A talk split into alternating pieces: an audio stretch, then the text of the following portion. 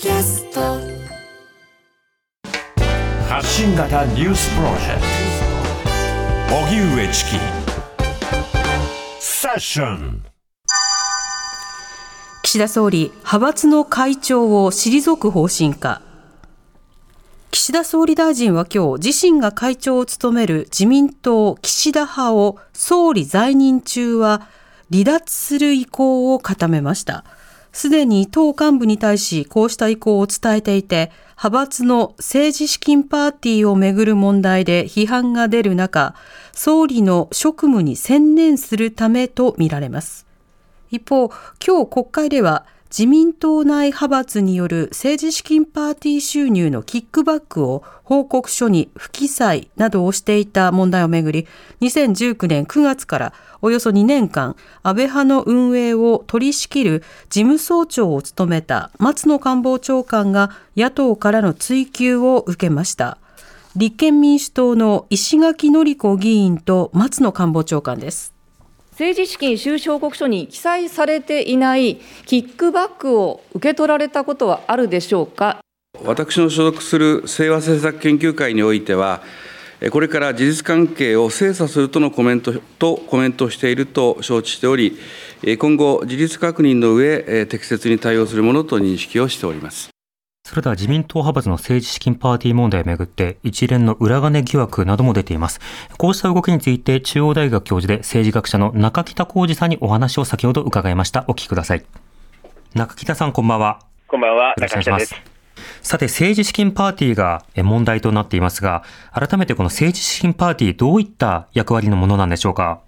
そうですね、まあ、事実上、あの献金に変わるようなあ性格を持っているものですね、え政治家個人、あるいは派閥、まあ、そういったところの単位でですね、パーティーを行っているということですね。はい。このパーティーという手法が広がった背景というのはいかがでしょうか？あパーティーの方がですね、まあ、あの一つはあの献金よりも出しやすいということも一つの方法で、もう70年代ぐらいからお盛んに取り入れられた政治手法ですね、例えば、あの個人献金だと5万円を超えると公開されますけど、パーティーの場合、20万円というような形で、ですね、はい、少し若干あの緩いというところがありますね。うん。またあの今回は議員へのキックバックが話題となっています、このキックバックとはどういったものなんでしょうか？あの派閥はメンバーに対してですね、あのパーティー券、大体あの自民党の場合っていうのは、あ1枚2万円なんですけれども、はい、それをどれだけ販売するかっていうことのノルマっていうのがですね、あのまあ、大臣経験者とか若手とか当選回数とか、まあ、いろんな要素がありますけれども、割り当てがあります、うん、でそれを販売かなりの金額になるわけですけれども、ノルマを超えて、えー、販売すると、えー、その分を戻すという形でインセンティブをですね、うん、与えているということになっていまして、まあ、このインセンティブを与えるっていう手法って、企業でもやったりもしますけれども、はい、同じようなシステムをですね派閥が取っているということですね。うん。そのキックバックがあの具体的に記載されていなかったことが今回問題視されていますが、今回、政治資金パーティーをめぐる疑惑、あるいは政治資金規正法など、どういった議論が必要だとお感じですか？あのまずあの、ちょっと議論がはですねあの混乱してるかなと思いますね、あのまず派閥がパーティー券の販売ノルマを課すことは問題がありませんし、はい、それを超過した議員に対して、行うこと自体は問題がありません。うん、え問題があるのは、はい、それを政治資金収支報告書に不記載であった場合なんですね。で今回言われているのは、あ安倍派がまずまずまずそのキックバック分を政治資金収支報告書に記載していなかった、でそして議員の方も戻り分を記載していなかった。で二階派は戻り分について記載されていなかったと、まあ、この2派閥について不記載が見られるんではないかというのが、今段階の問題視されていることなのですね。はい、で、あの問題されてるってことは、要するに、あの政治資金収支報告書に不記載だと、まあ、処罰があるんですね。あのえー、5年以下の禁錮とか、うん、えー、100万以下の罰金という、まあ、これに該当すれば、当然あの処罰されますので、もしこうなれば、それはそれであの法律は機能しているということにあのこの点についてはなるかなというふうに思いますね。ただ、そもそもパーティーでこうお金をこんだけ集めるのがあいいのかどうか、あるいはあの公開基準が20万円ですから、それを下回るようなところについては、チェック機能が働かないんじゃないかとか、いろんな問題も出てきてるんで、ん。こういったところについては見直しの余地というのはあるんじゃないでしょうかね。なるほど。また、企業団体献金などを規制する一方で、パーティーが事実上抜け道となること。では、どういった献金風土がいいのか、この点も一つ論点になるわけでしょうか？そうですね。えー、まずですね、あの政治に金がこう絡むっていうこと自体が問題だっていうこう論調があるんですけれども、あの政治にはお金がかかるっていうことは少しあの前提にしないといけないところだと思いますね。例えばあ秘書を雇うとか、事務所を置くとか、あるいは国会報告を印刷して郵送するとか、まあ、そういったことにはその都度その都度、それなりのお金がかかるんですね。はい、で決してあの私あの、議員を見てて、なんかぬくぬくをしている感じは受けないんですね。ですから、やっぱり金を集めるのは民主主義の必要経費だっていう部分が、まず確実になるということは抑えないといけないと。ただ他方で、やっぱりこう過剰な飲み食いだとか、場合によっては今回のような裏金のような形で自分のポケットに入れている不当系な議員がいるんじゃないかっていうような問題も、こういったところについては、きちんと制度を改めるとか、処罰をするってことが必要になってくるんじゃないかなと思いますね。うんなるほど。そうした中、岸田総理がですね、一連の問題への対応として、まあ、の、当面パーティーの自粛、それから派閥の会長を退く、こういった対応をしました。こちらいかがでしょうか？そうですね。まずその後者の方の派閥の会長を退く。これはですね、基本、総理総裁になると、ですね派閥の会長、あの辞めるんですね、はい、で、これを続けていたこと自体が問題で、今回、こういう形で派閥のお金の問題が浮上してくるような、こういったことを想定して、やっぱりあのあらかじめ総理総裁になると、ですね派閥の会長を辞めるっていうことをしていたわけですけれども、岸田総理は、まあ、派閥の中の事情なんかもあったようですけれども、辞めなかったと。ですからやっぱりこれはもう遅きに失したということなんだと思いますね。でもう一つのそのパーティーの自粛について言うと、まあ、これ、捜査がどのような形で進展するか、全容がまだわからないので、最終的な抜本的な対策というのを講じていかないといけないというふうに思いますけれども、はい、まあ、その前段階として自粛をするっていうこと自体は、まあ、一歩前進だと私は受け止めているんですね。でこれはあのまずあのこれ生ぬるいっていう方いらっしゃるんだけれども、安倍派とか二階派以外、特に問題が今段階では十分指摘されてないところも含めて自粛をするということなので、はい、結構厳しい措置だし、この措置を軽いと見ることは私はできないんじゃないかというふうに思っています。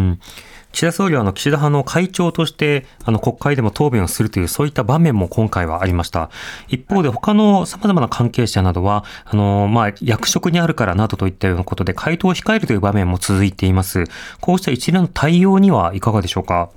そうですね。あの説明責任っていうのは例えば自民党あの岸田総理の肝入りでガバナンスコードというのを作っていて、はい、疑惑を、疑念を抱かれたあの人たちはきちんと説明するということを、まあ、旨として、あとあの問題があればきちんと厳選処分するということを謳っているわけなんですね。はい、ですから、そうしたその岸田政権、岸田総理の方針からしても、ですねまあ、回答を控えるっていうことを連発することを容認するというのは望ましくなくて、えー、例えば松野官房長官がですねあの官房長官としての会見では答えられないとしてしてもですね別途会見の機会を設けるとか、さまざまな形でですね対応することは可能なので、ここは私は真摯にあの問題指摘されている点については、あのこう会見でですね答えていくというふうに思いますね。うんなるほど。また会計をチェックできるような第三者的な仕組みが必要ではないかという提案も中にはあります。こうした動きについてはいかがでしょうか？はい、これがなかなか難しいんですよね。あの実態としては議員からするとですねどこからお金を集めているのかとかあいうことについてつぶさに把握されるっていうことは嫌うので、はい、まあ、その収支報告書については自己的にいろいろチェックはしているようなんですけれども中の例えば実際どうなのかっていうことをその手を突っ込まれる形でですね見られるっていうことはややその議員としてはあ嫌う点だしその点についてはなかなか党本部も踏み込むことができないということですね、ただあの、こういった問題が生じてきている以上、私は多分実効的な方法としては、例えばパーティーを行うとしたら、別に銀行口座作って、そこでお金をすべてやり取りすると、問題が起こった起こったときは、その口座を見ればすべて分かるようにすると、その口座以外でお金のやり取りがあった場合は、これもアウトだっつうと、まあ、いうような形で、事後的にきちんとチェックできる体制っていうのを何らかの工夫をしながら構築していくことは可能じゃないかなというふうに思いますね。なるほど。なお、あの、岸田総理をめぐっては、現在は旧統一教会関係者との面会に関する報道も続いています。こちらの動きはどう見てますか？そうですね、この段階になって、あの岸田総理、直撃するあのその接触がないと岸田総理は基本的に答えていて、まあ、そうかなとみんな思っていたところで、えー、朝日新聞があ梶栗さんとのですね同席している、うことの事実を明らかにし、しかも写真をつけてですね、えー、報道したということをですね、もうちょっと申し開きができないんじゃないかなというふうに思いますね。ギングリッチあの元下院議長も、えー、梶栗氏の同席というのをですね認めているということなんで、はい、岸田総理もあのこの事実はきちんと認めた上でですね、どういう経緯で、えー、梶栗氏が同席したのかということを明らかにした方がいいんじゃないかなというふうに思いますね。というのも、あのこのあの報道自体がですね、えー、可能性としてはですけれども、統一教会サイドからのリークの可能性もあるわけですよ。はい、でこれをこう秘匿しているっていうことは、要するにあの岸田総理は弱みを統一教会に握られている状態をですね続けていくっていうことになるわけなので、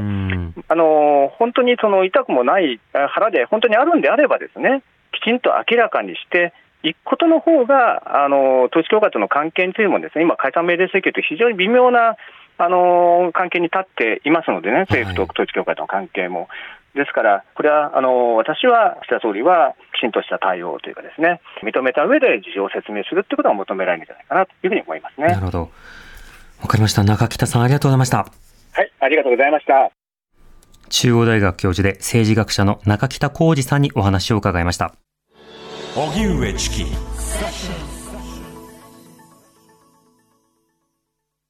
TBS ワシントン支局の樫本照之と涌井文明です。ポッドキャスト番組「週刊アメリカ大統領選2024」では大統領選の最新の情勢やニュースを深掘り。現場取材のエピソードや舞台裏も紹介しています。毎週土曜日午前9時頃から配信です